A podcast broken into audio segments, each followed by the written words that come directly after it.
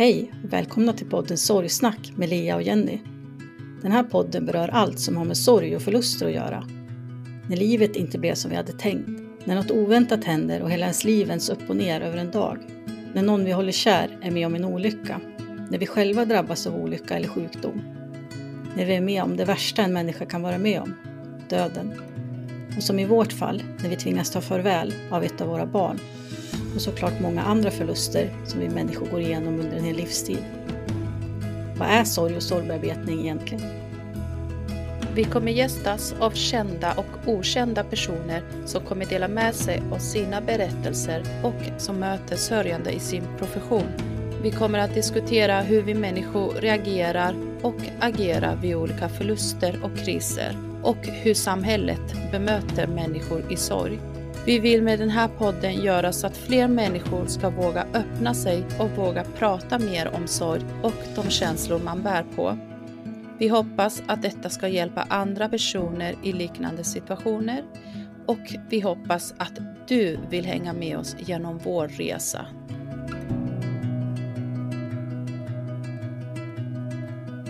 Hej och välkommen till ett nytt avsnitt av Sorgsnack med Lia och Jenny. Idag är det jag, Lia, som kommer finnas med er med vår gäst Frida Boysen som vi är otroligt glada att få ha med oss här idag. Skulle du kunna börja med att berätta lite om idén bakom boken?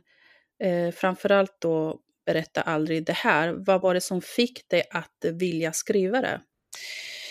Ja, eh, det, det är ju en bok som eh, betyder enormt mycket för mig. Den heter ju Berätta aldrig det här och den börjar med att eh, ja, det, det är mors dag och så vidare och eh, allt det är, är toppen. Eh, men eh, jag, jag rusar iväg till ett barnkalas och glömmer att ringa min mamma och gratulera och jag dessutom glömt att skicka blommor till henne. Eh, och eh, på väg ut ur det här barnkaraset så ser jag att jag har ett missat samtal från mamma 17.03 och ringer henne, får inget svar och känner nej, nu är hon jättearg på mig. Nu är hon så arg så att hon inte ens vill svara. Och jag försöker nå henne flera gånger eh, på kvällen också, men hon, hon, svarar inte. Och jag tänker, äh, men nu är hon så fruktansvärt sur och arg och besviken på mig att jag inte hörde av mig på mors dag. Så att eh, sen nästa dag får jag ett samtal från mitt jobb och det är då en eh, kollega till mamma. Hon jobbar i Göteborg, jag bor i Stockholm. Ringer från Göteborgs kommun, Örgryte stadsdelsnämnd och säger att mamma, min mamma Rosita inte har kommit till jobbet och hon är aldrig sen och hör alltid av sig och att hon är orolig. Och direkt får jag en fruktansvärt obehaglig känsla och rädsla i hela kroppen och jag är rädd att mamma har tagit livet av sig så att jag, jag ringer 112 Eh, och eh, jag har jobbat som journalist hela mitt liv och eh, ja, jag, jag, förstår, det här tar liksom alldeles för lång tid. De tar mig på allvar och de, de går in i mammas lägenhet. Men det tar väldigt många timmar innan de ringer tillbaka och jag förstår ju att något är fel. och till slut ringer en polis och säger att ja, din mamma Rosita är tyvärr död. Och ehm, ja, jag bara sitter ju där och, och gråter och är helt knäckt. Och, och, jag och min man, eh, vi hämtar dottern på dagis och åker ner till Göteborg. Och eh, jag går in i den här eh, lägenheten som är väldigt, väldigt renstädad på en nivå som inte riktigt mamma brukar ha, även om hon är väldigt ordentlig.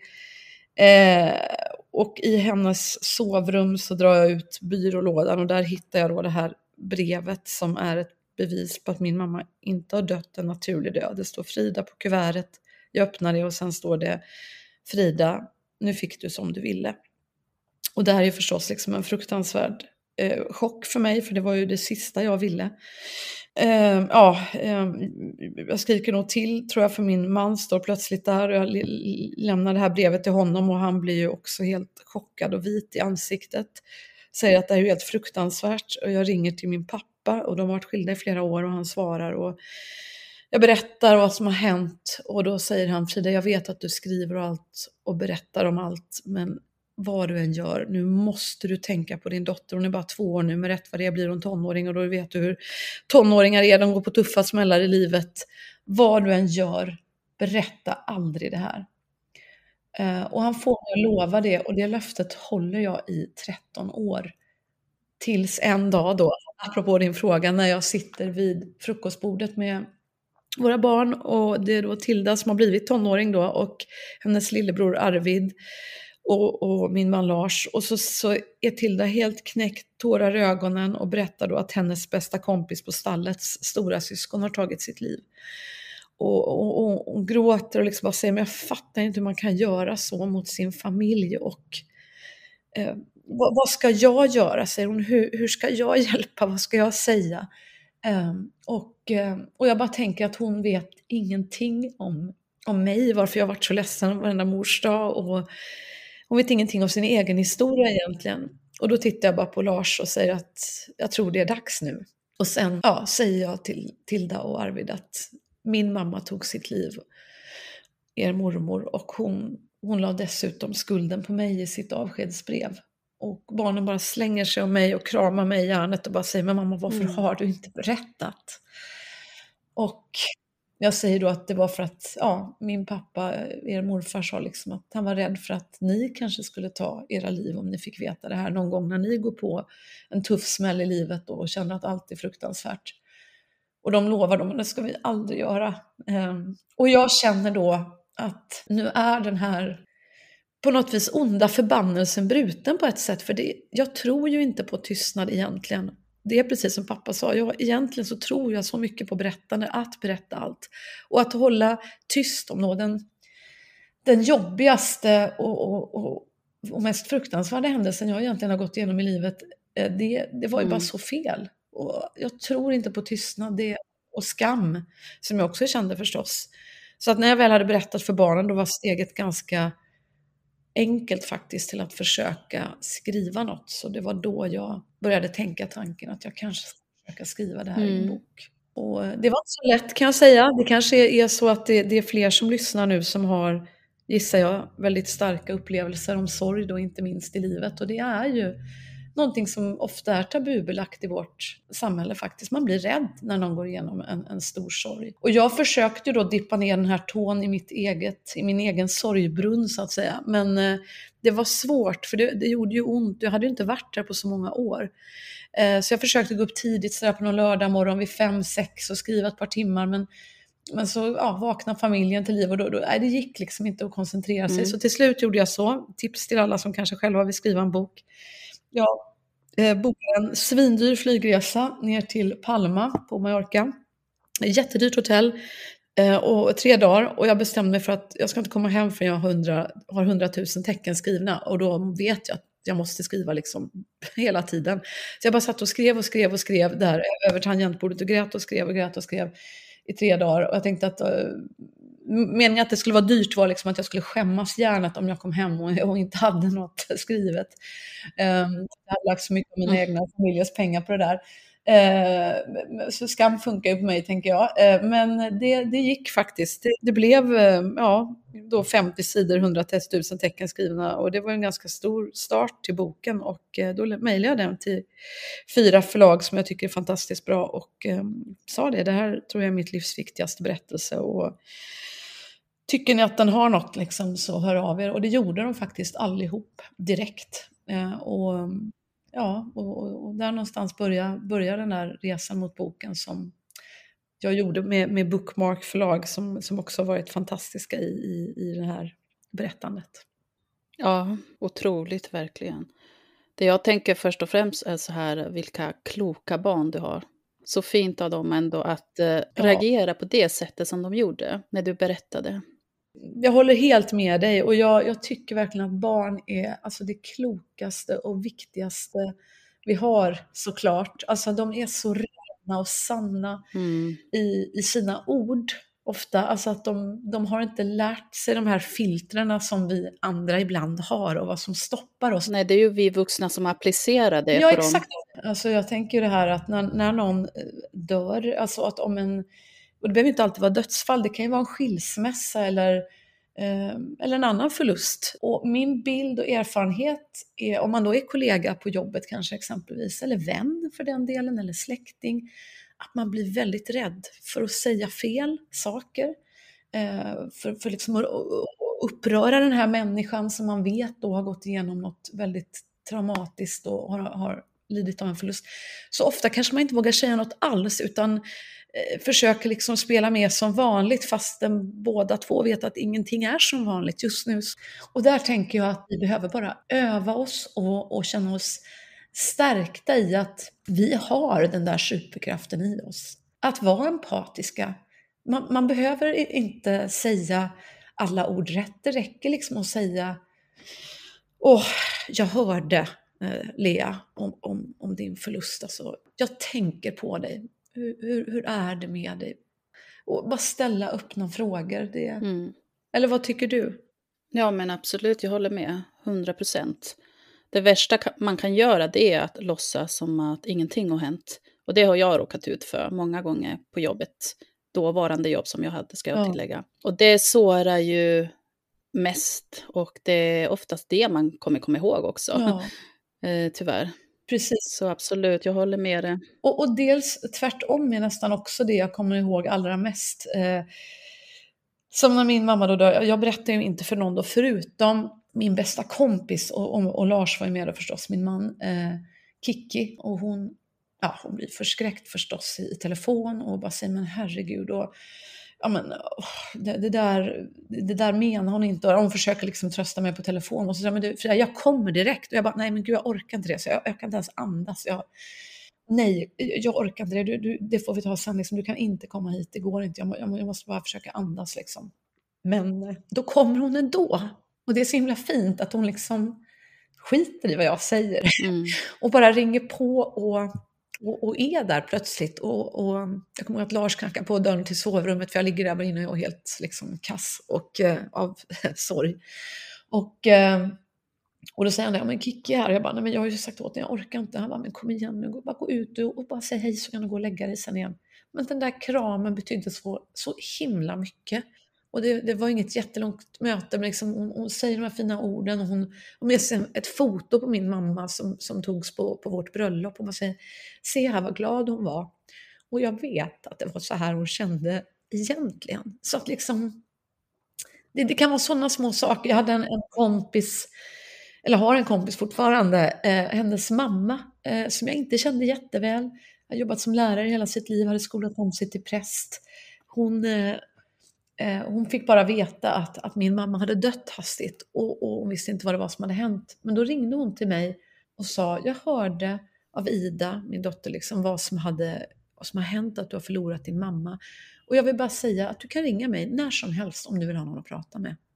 Och till slut kommer den där dagen jag är så himla knäckt och bara känner jag håller på att gå under av den här sorgen. Och, och, och då ringer jag till eh, Idas mamma Anita i Degerfors, som jag egentligen inte känner så väl och bara säger att ja, du sa att jag kunde ringa. Och hon bara, ja men vad bra att du ringer. Jag ska sätta mig här. Och du vet, vi pratar i, i flera timmar och jag kommer aldrig att glömma det samtalet. Det var, det var livräddande för mig att, att hon öppnade upp och gav mig tid. Mm, vad fint. Superfint. Så ja, så kan man också göra. Så det, det är ett tips till alla, bara säga så att jag finns här. Liksom. Jag kommer ihåg varenda mess och blommor folk skickar. Och så, så det, även om man inte alltid kanske orkar svara så mycket i stunden, kanske mer än något hjärta eller sådär, så tror jag det betyder väldigt mycket. Ja, absolut. Det håller jag med om. Men Lea, jag tänkte på det här med sorg och att det kanske ändå börjar öppnas upp lite i, i samhället och Sverige kring sorg. Eh, du säger, det finns ju olika sorters sorg, men om man tänker på det här med med döden och förlust kring det så tycker jag, om jag ser nu på sociala medier jämfört med för tio år sedan, då upplevde jag att det var väldigt få som pratade om döden. Men idag tycker jag att man ganska ofta ser bilder från begravningar, eh, på kistor och liksom hör människor som berättar att nu har jag förlorat min mamma eller syster eller vem det nu är och eh, berättar från, från djupet av sitt hjärta, eller sitt barn för den delen. Och, och, och, att man vågar dela den sorgen, även om det förstås smärtar något enormt. Och ser ju ofta hur otroligt kärleksfullt man blir bemött och, och vilken, eh, ja, vilket stöd det säkert är för den som är i sorg. Ja, Vad tänker du kring Ja, det? men absolut, jag håller med. Eh, Jag tycker själv att jag ser att börjar känna som att det blir mer och mer okej att man delar svåra förluster som man går igenom och framförallt kopplat till dödsfall. Jag följer ju också så många grupper med föräldrar som har mist ett barn då, i och med att det, det är den erfarenheten jag har. Och via olika Instagramkonton också, många som delar med sig och så. Samtidigt, även om det är jättesmärtsamt att läsa och se det, så känns det någonstans att eh, det är på väg åt rätt håll i, med det här med att eh, i kampen med att göra det mindre tabubelagt att prata just om, om döden och svåra förluster. Och det känns ju jättefint såklart. Eh, Mm. Och dels eh, för mig och Jenny så är ju det här ett sätt också att bidra till det. Ja, på det lilla sättet som vi kan försöka få till en förändring i, i samhället. För vi vet ju hur viktigt det är och att det behövs. Eh, Att vi verkligen behöver prata Verkligen. om det mer. Och det säger ju alla som jag träffar. Eh, dels genom podden, de som vi har haft som gäster tidigare. Men även de som kommer till mig för sorgbearbetning. Att eh, det som har hjälpt dem det är just det här med att eh, vara öppna. Och med det de har varit med om och sina känslor och tankar och få berätta. Inte bara nödvändigtvis för de närmaste Mm. eller de de känner utan då även öppna upp liksom, sociala medier och sådär och dela med sig av sina historier. Och ja, det, det är ju ett sätt för oss att bearbeta allting som vi har varit med om såklart. Som du, jag är helt övertygad om att du känner också likadant. Säkert med det här med att skriva de här två böckerna då. Eh, att det har säkert varit ett sätt för dig att bearbeta det hela. Ja, verkligen. Eh, nu hade jag ju som sagt var då lovat att jag inte skulle berätta det här, så att det här hade ju varit en, en hemlighet som jag hade tryckt ner i 13 år och inte pratat med någon om alls. Så för mig var det förstås som att öppna en, oh, en port till, till något som hade varit väldigt nedtryckt och, och, och hemligt för mig i många, många år.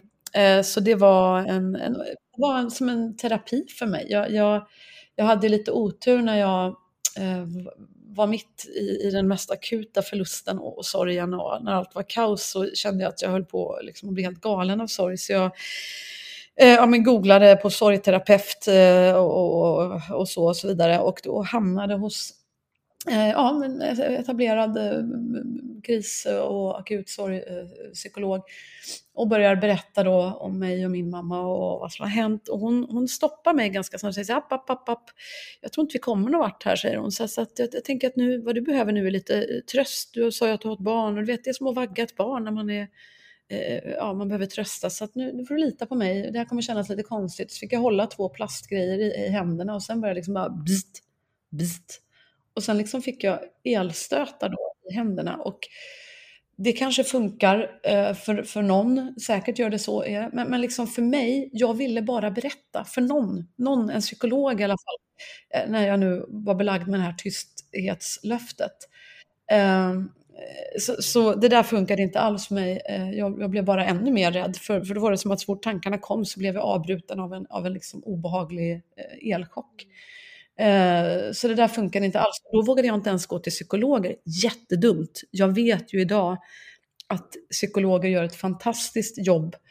Och det kan ändå vara viktigt att berätta det här, tänker jag, ifall det är någon annan som har en erfarenhet av att man till slut kanske vågar söka hjälp hos en psykolog, eller kanske snart direkt, och känner att det inte känns rätt, så kan man ju bara bära med sig det att det är inte alltid rätt från början. Det kan vara mycket personkemi eller kanske olika läror och, och, och, och så vidare. Så att våga byt terapeut är, är ett tips från mig. Eh, För jag har också upplevt eh, väldigt bra terapi förstås och bra psykologer. Så det, Mm. det kan ju vara något att tänka på också. Ja, Mm. Men jag vill också säga till dig Elias, jag- jag vill också bara uttrycka mitt deltagande för, för dig i din sorg. För jag tänker liksom, nu ska man ju inte jämföra sorger alltså, men nej.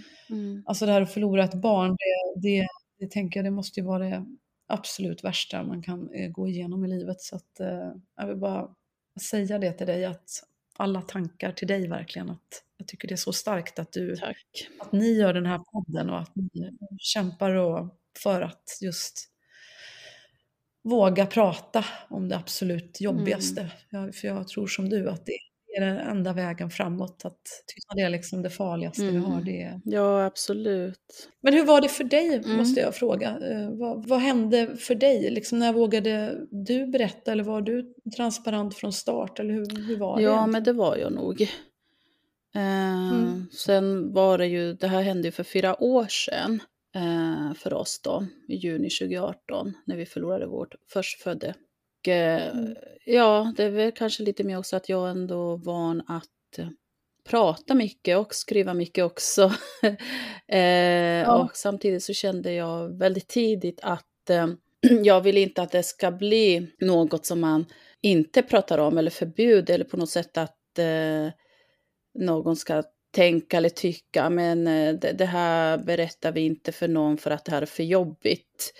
Eh, för Mm. att det, är ändå jag upptäckte ändå väldigt tidigt att det finns många där ute som går igenom samma sak med att förlora ett barn, alltså oavsett vi, ålder på barnet, alltså det spelar ju ingen roll när ett barn dör, det är fortfarande lika hemskt. Och då kände jag att eh, det här är, det är ju mitt barn och jag eh, älskade honom från första plusset när vi fick reda på att jag var gravid och jag var så glad och, och såg så himla fram emot såklart att bli mamma för första gången. Och så vänds ju eh, hela livet upp och ner sådär.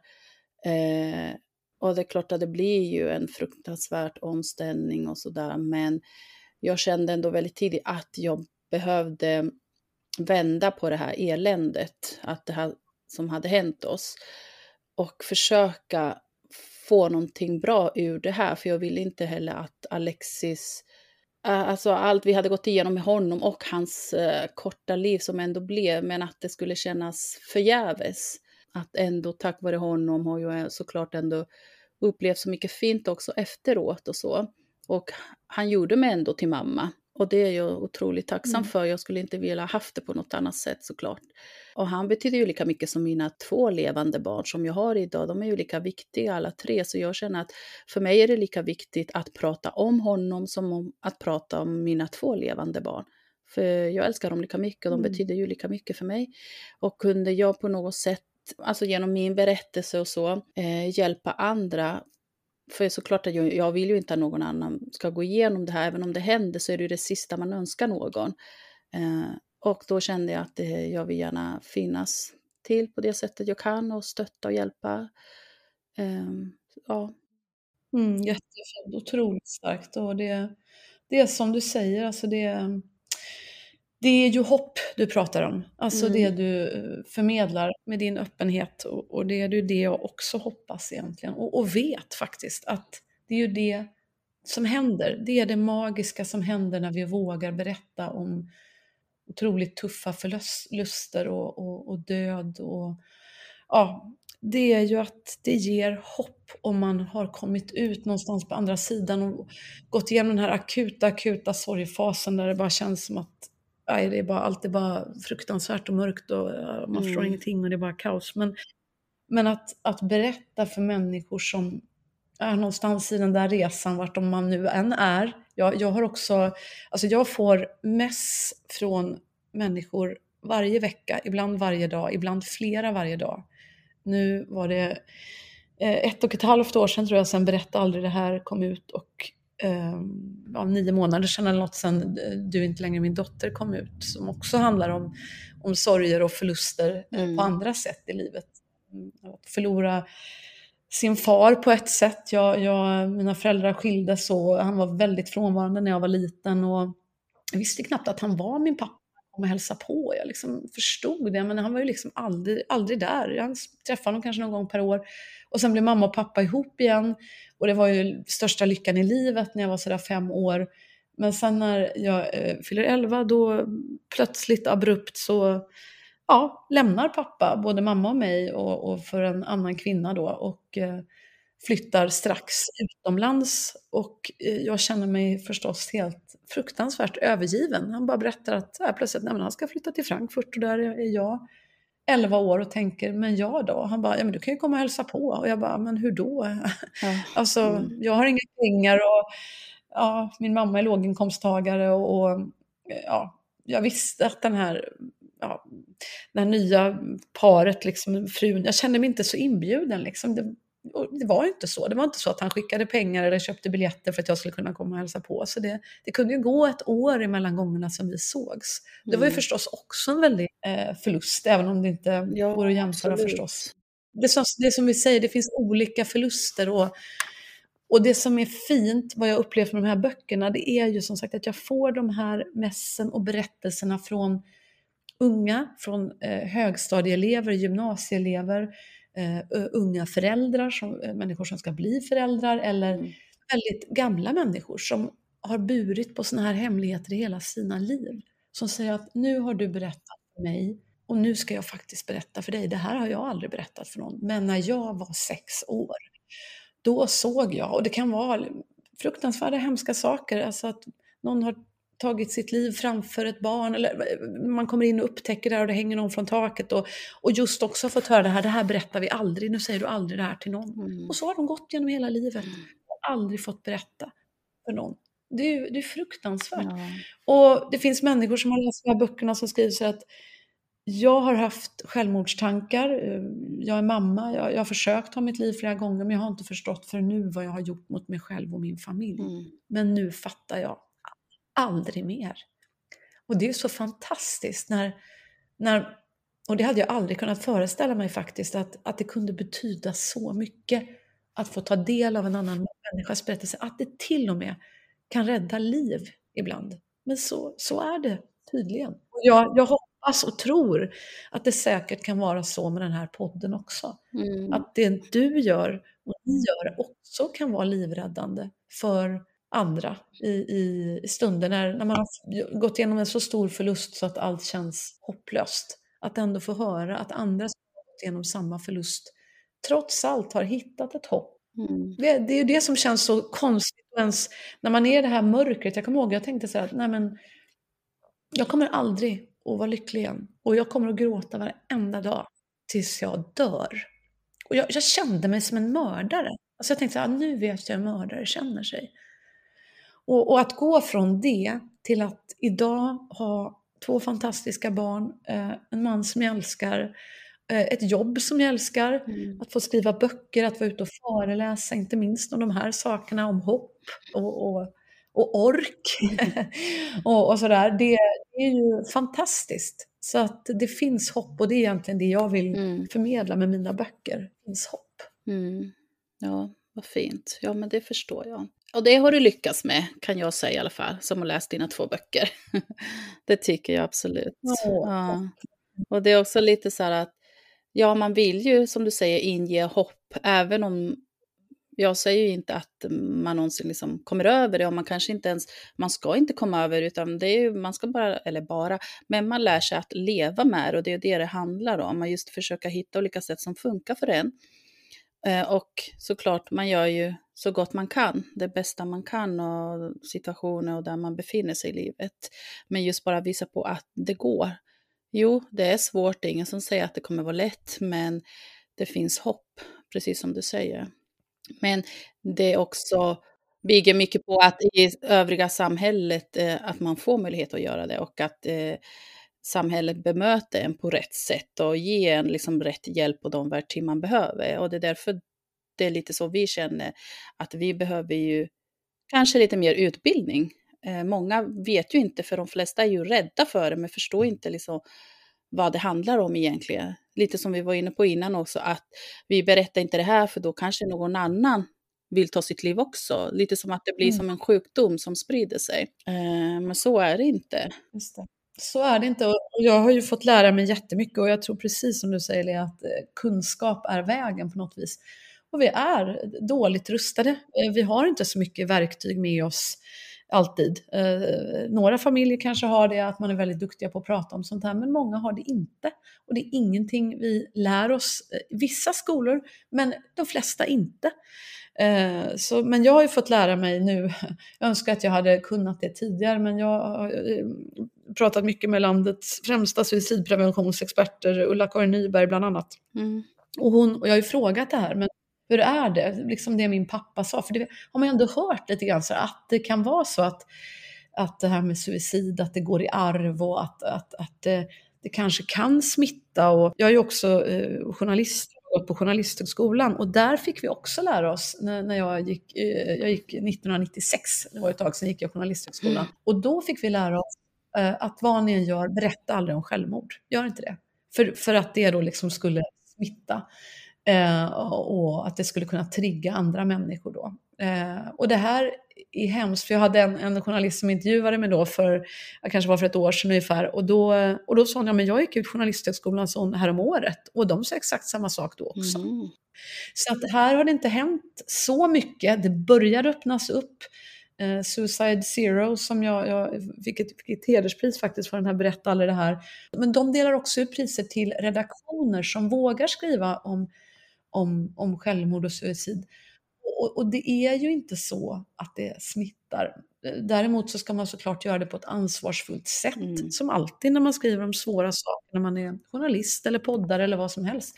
Att man eh, Eh, ja, men att man eh, tipsar i samband med en artikel så kan, kan man såklart ta med, har du självmordstankar eller har du någon anhörig, ja men är det akut, ring 112. Du kan ringa till självmordslinjen och hänvisa till de numren. Det finns chattar eh, på Mind. Är du anhörig kan du höra av dig till SPES och så vidare så att man, man just fångar upp människor som, som har de här tankarna. Och då kan ju faktiskt sånt här berättande rädda liv även i tidningsform, i poddar, böcker, ljudböcker. Det finns så många sätt. Mm. Absolut. handlar om att utbilda bara, som sagt. Ja, jag tycker det var intressant det här du touchade på också, vad, vad vi kanske kan göra som samhälle. Det var spännande. Jag var förresten i vad heter det, Norrtäljes kommun i förrgår mm. och träffade Eh, där har de en jättesatsning, Norrtälje kommun ligger väldigt långt framme i Sverige. De blev faktiskt nämnda i någon partiledardebatt också här om veckan inför valet som, som var då. Eh, som föredömen, för de har då samlat alla förvaltningar i, i hela kommunen. Allt ifrån kanske de mer uppenbara socialtjänst och, och eh, psykisk hälsa, BUP eh, och sådär. Eh, men också eh, kultur och fritid, alltså badhus, eh, bibliotek, skolor eh, och så vidare. Och äldre, Eh, ja, sådana verksamheter som finns för äldre i kommunen, alltså dagverksamhet och så där. Allt! Och tänkt så här, hur kan vi alla kämpa för våra medborgares psykiska hälsa? Eh, och jobbar stenhårt för det här att alla som jobbar inom kommunen ska ha kunskap Eh, om hur man bara ställer den här lilla extra frågan. Även som, ja, men, eh, det var någon som också jobbar lite som sjuksköterska som, som berättade att ja, men jag, när jag vaccinerar nu folk för covid-19, jag bara kollar alla, hur mår du? Hur känns det? Hur, hur är det med dig annars? Och bara få de här, eh, du ser ledsen ut, hur mår du? Har du Ja, och liksom få, få igång det här samtalet. Det tar inte lång tid, det går jättefort. Eh, och i Norrtälje hade de eh, satsningar mot eh, just riktigt äldre, alltså människor som är eh, 70-80 plus. Där går tyvärr suicidtalen väldigt brant uppåt. Och då hade de en massa olika satsningar för det. De hade, de hade startat någon spakväll och grejer på, på eh, badhuset just för att fånga upp eh, unga, vad de vill göra, också då komma lite närmare och kunna prata om hur mår ni egentligen med väldigt lyckat utfall. Så är det, om man är kreativ och, och, och, bara öppnar upp och börjar prata om det så tror jag att det finns många människor som vill mm. göra Absolut. Mm, verkligen. Jättefint. Ja, det borde alla ta efter. Ja, verkligen. Ja, men det, det, är så spännande när man får vara runt och träffa olika eh, kommuner och organisationer som verkligen kämpar, höra det, det goda som görs. Eh, så jag, jag är ju runt en del i Sverige som sagt och då fick jag möjligheten i förrgår att ja, Eh, ja, men dels berätta min, mina berättelser om Berätta aldrig det här och du är inte längre min dotter. Eh, och berätta, det var lärare i lokalen och de gör så himla eh, fina grejer. Och de, har, de hade någon, ja, någon satsning som var flera gånger, jag tror det var ett program om fem eh, samtal där de dyker ner och gör det också enklare digitalt eh, att få komma i kontakt med kuratorer på skolan exempelvis. Och det har ju varit lite, lite, lite varit uppe i valdebatten som var nu när vi pratar var den ju ganska nyligen. Eh, mm. Men inte, inte tillräckligt mycket kan jag tycka. Men att eh, det ska vara tillgängligt. Och ofta är det ju sådär att det är en skolkurator på flera, flera hundra olika elever. Och det, det, mm. ja, då, då, är det ju inte lättillgängligt att få hjälp i rätt tid.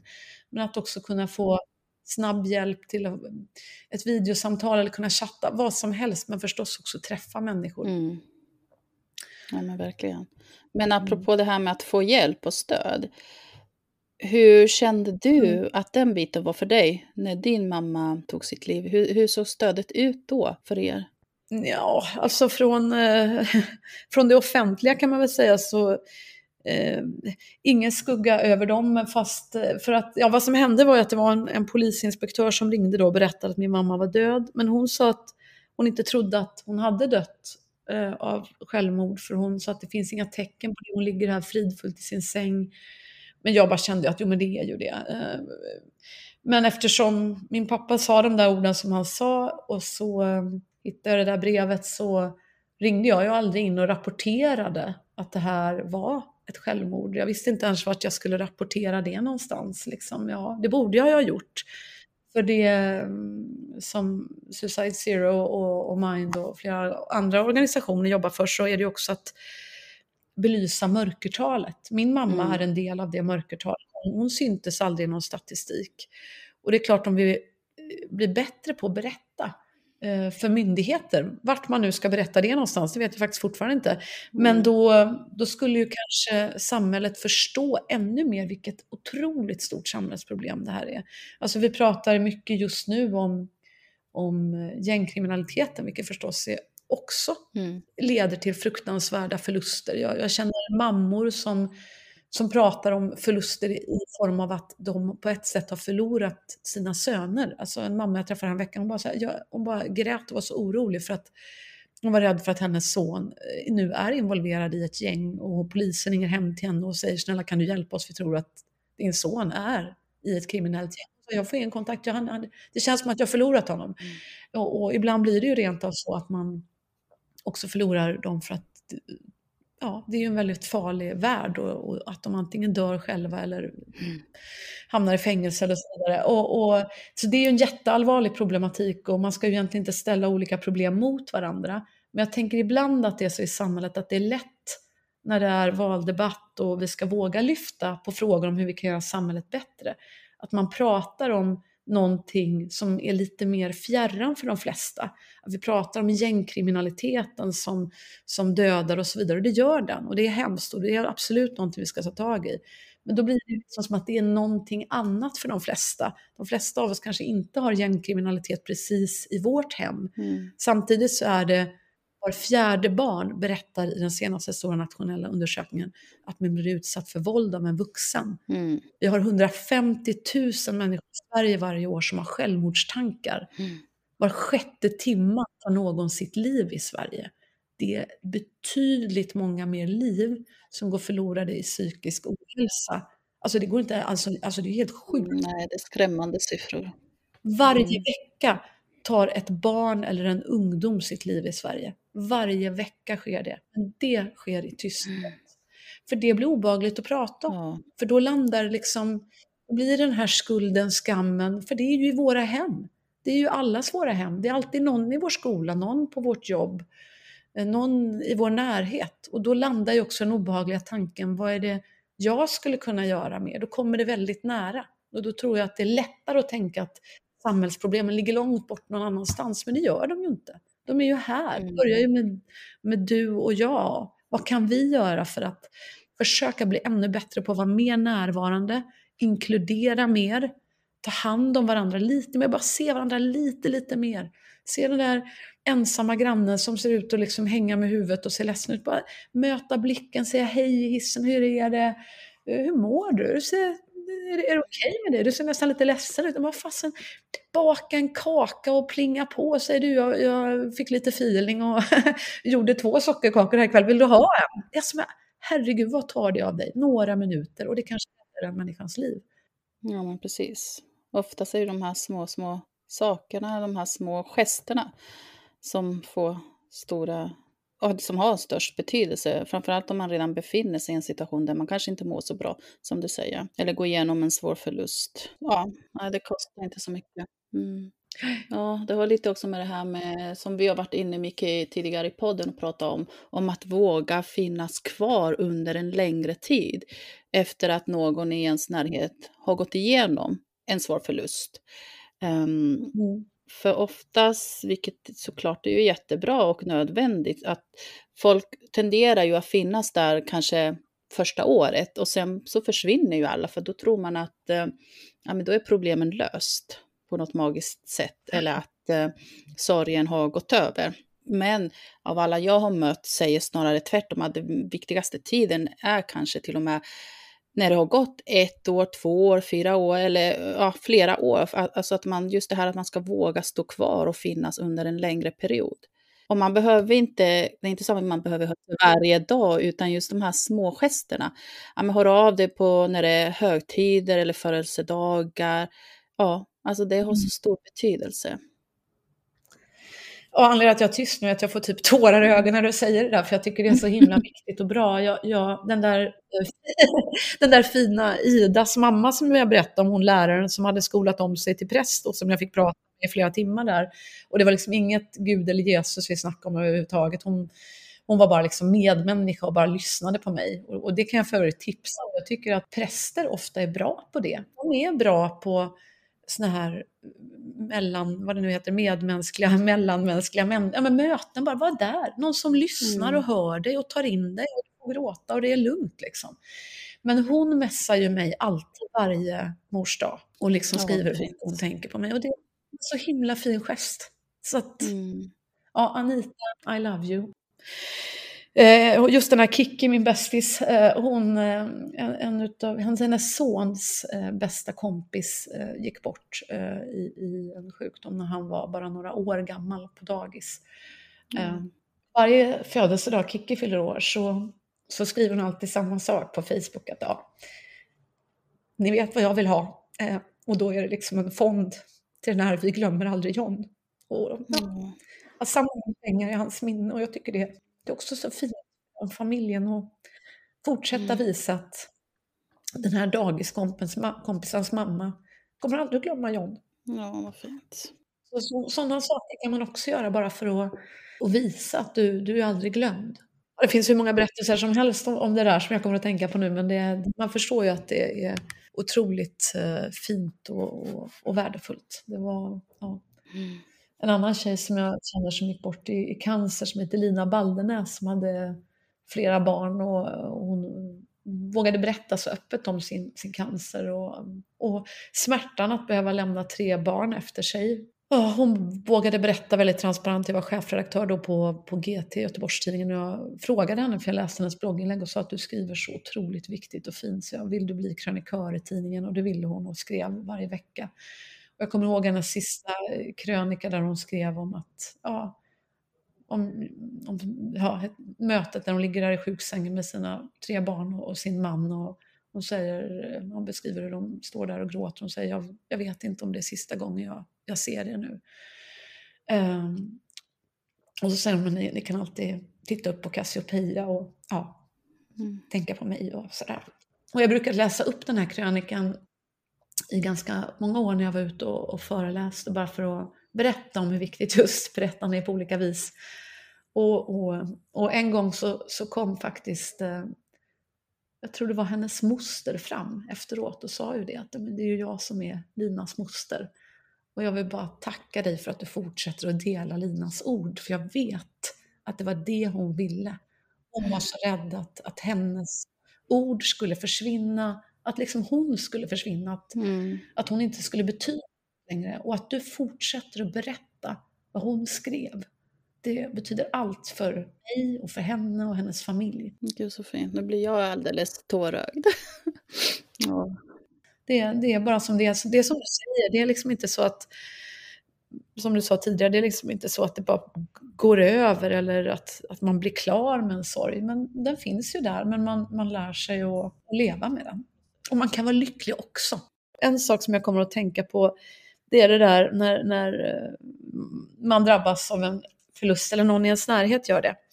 Så brukar ju många skriva, som sagt, vi vet mm. inte vad vi ska säga riktigt. Vi, vi, står, vi känner oss lite klumpiga med orden och det, man vet inte, man vill bara uttrycka sin medkänsla och sådär. Och många säger ju sådär, beklagar sorgen. Och det är ju ett sånt gammalt uttryck vi har liksom i Sverige. Och det är ju... Det är fel. Jag menar, det är fint. Men jag jag tycker också det. Jag vill, mm. jag vill liksom, jag tycker, nej. Nej. beklagar inte ett dugg sorgen. Nej. För sorgen är ju på något vis ett bevis på att den människan betydde så mycket för dig. Mm. Alltså, eller, så att jag brukar aldrig säga det att jag beklagar sorg, utan jag brukar mer skriva så här, jag tänker på dig, liksom all kraft i dig, all kärlek till dig. Liksom. Men nej, jag beklagar ingen sorg. Den är, fin. Ja, jag håller med dig. Jag säger aldrig heller jag beklagar sorgen, utan jag säger i så fall jag beklagar förlusten. För att ett, det är ju en förlust att förlora en kär människa i ens Exakt. liv. Det är ju en förlust och det är ju det man beklagar, för man vill ju inte att en människa ska dö. Exakt. Eh, och sen den, det som uppstår efter en förlust, det är ju sorg. Och sorgen är ju liksom dina känslor, din rätt att känna och må hur du vill. Eh, och få sörja den här personen som du älskar, som inte längre finns med oss. Det är ju liksom, eh, sorgen, den, är, den äger du, du själv. Det är ingen som kan komma och säga hur du ska vara i sorgen, hur du ska reagera, alltså hur, vad som är rätt eller fel, hur du bör göra eller inte göra. Utan det är ju en känsla och det är någonting som du kommer få leva med resten av ditt liv. Så jag håller med dig, det är fel att säga. Jag beklagar sorgen. För att det är inte det, det är inte det du, du är inte ledsen för att någon annan är ledsen, utan du är ledsen i så fall för att den här personen har förlorat en person, alltså är det förlusten i sig som du beklagar. Exakt, precis. Och som sagt, om man nu har skrivit jag beklagar sorgen eller sagt det flera gånger så skit i det liksom. Det, men bara tänk framåt. Att liksom, eh, sorgen är gjord på att den här människan betydde så mycket för dig och det, det ska vi på något vis vara tacksamma för. Att vi, får, att vi har fått uppleva den kärleken. Men jag måste bara fråga, vad har hjälpt dig i din sorgbearbetning? Oh, ja, nej, men att skriva var, var väldigt hjälpsamt, absolut. Och det har varit väldigt hjälpsamt för mig med alla som har hört av sig nu. Från att jag då inte fick berätta för någon. Så idag så, eh, ja, jag tror det är närmare en eh, kvarts miljon människor faktiskt som har läst de här böckerna nu. Ja, det är helt otroligt. Så att nu är det ju väldigt många som vet. Det är till och med, ja men du vet, på ICA var någon som kommer fram till mig och tar mig lite försiktigt i, i armen och ja, ser mig i ögonen och bara säger, jag har läst och jag vet och jag, jag tänker på dig. Och, ja, men du vet, så himla fint. Någon helt okänd människa för mig Mm. som bara uttrycker medmänsklighet. Det, det, det är fint. Det är jättefint. Och alla de här som hör av sig och skriver eller rekommenderar böckerna vidare till någon annan. Eller, alltså det, nej, det, det är himla fint faktiskt. Jag, jag får uppleva så mycket kärlek. Och, ja, och som häromdagen då när jag var, var i Norrtälje kommun som sagt och träffade alla de här fantastiska människorna. Allt från lärare till eh, socialtjänsthandläggare och, och ja, biblioteksmänniskor, allt vad det nu var.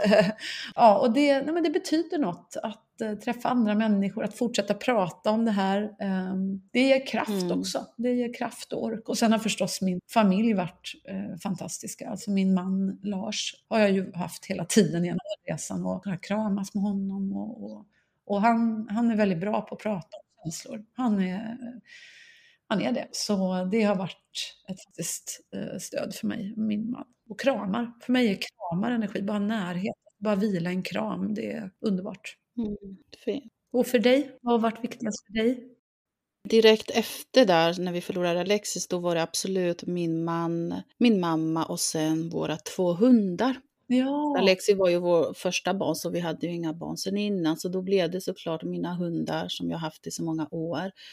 Har ju alltid betytt mycket för mig. Och just bara det här, apropå med närhet och krama, de fanns ju där Ja. från dag ett och förstod, även om Ja, oftast behöver man inte säga någonting heller när man Ja. befinner sig i en sån situation, utan man vill bara sitta med någon som sitter bredvid, kramar en och så var det ju eh, för oss med våra hundar. Och dels så var det, var det ett sätt för oss att ja, men tvinga oss att gå upp om dagarna och gå ut och ta den där promenaden.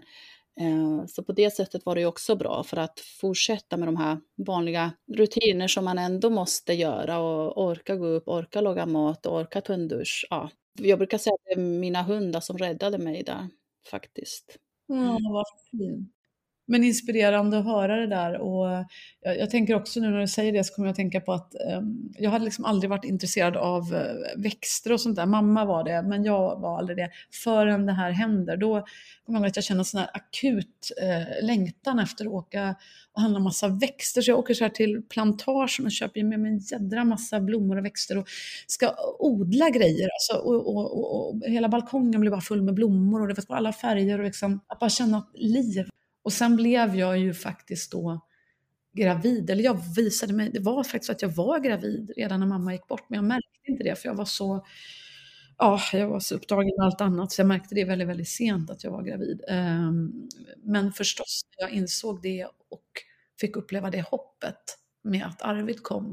Så det är många, många olika bitar och det är väl bara för alla att få prova sig fram till vad som funkar för dem. Men fint att höra det här också med hundarna för dig och kramarna för mig. Ja, precis. Ja. Hur har det varit för dig med, för det är det många också säger, så att eh, folk som drabbas av sorg eller svåra förluster oftast får ju möta många så här klumpiga kommentarer intellektuella kommentarer.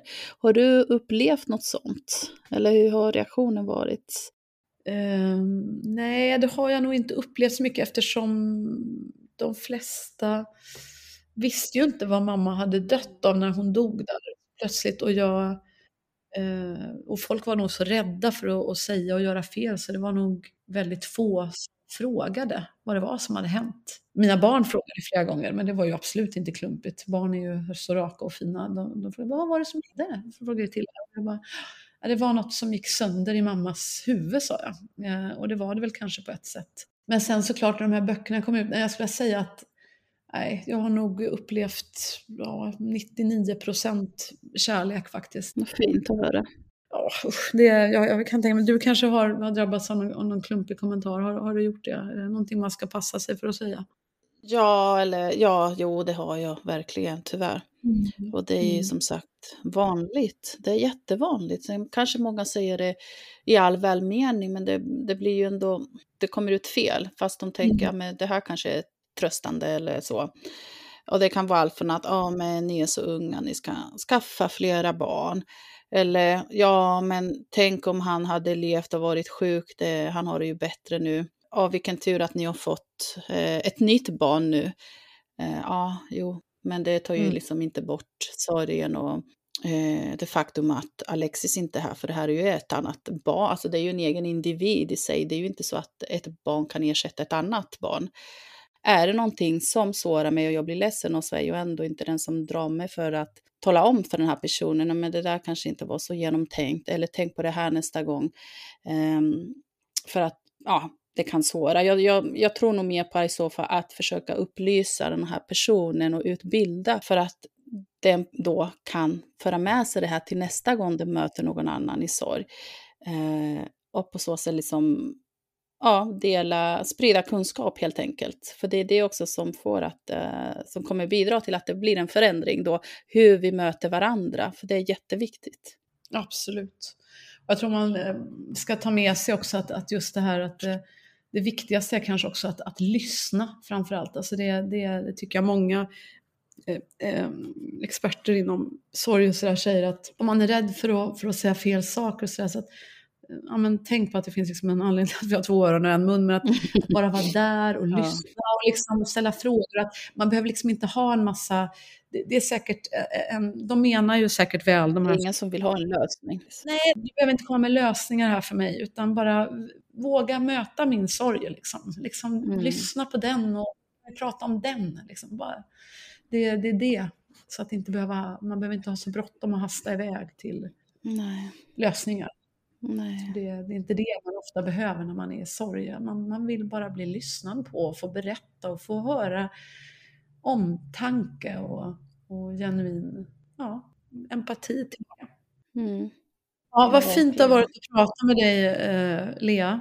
Och jag vill verkligen ja, tacka dig för att eh, du och ni gör den här podden. Jag tror att den är garanterat en jätte, jättefin hjälp för många. Tack. Ja. Så en, en, extra tanke av kärlek till, till dig och, och till dig som lyssnar också. Uh, tack för att du uh, lyssnade och, och, alla tankar till dig som är i sorg just nu och uh, våga berätta för någon du litar på och fortsätt berätta. Det är precis det vi har pratat om. Det tror jag är en, en viktig väg till att kunna läka och kunna ta sig igenom en sorgprocess. Det är i alla fall mina erfarenheter, så berätta det finns hopp. Tack så jättemycket Frida för att vi fick eh, ha det här och få ta del av din historia och dina kloka ord. Tack för att du ville dela med dig till våra lyssnare också. Tack. Tack själv. Ni hittar oss på Instagram och Facebook och där heter vi Sorgsnack med Lia och Jenny. Ni kan även mejla till oss om ni har några funderingar eller vill själva gästa podden och dela med er av er historia. Och då kan ni mejla till podcastsorgsnack@gmail.com. Ha det fint, ta hand om er, hejdå!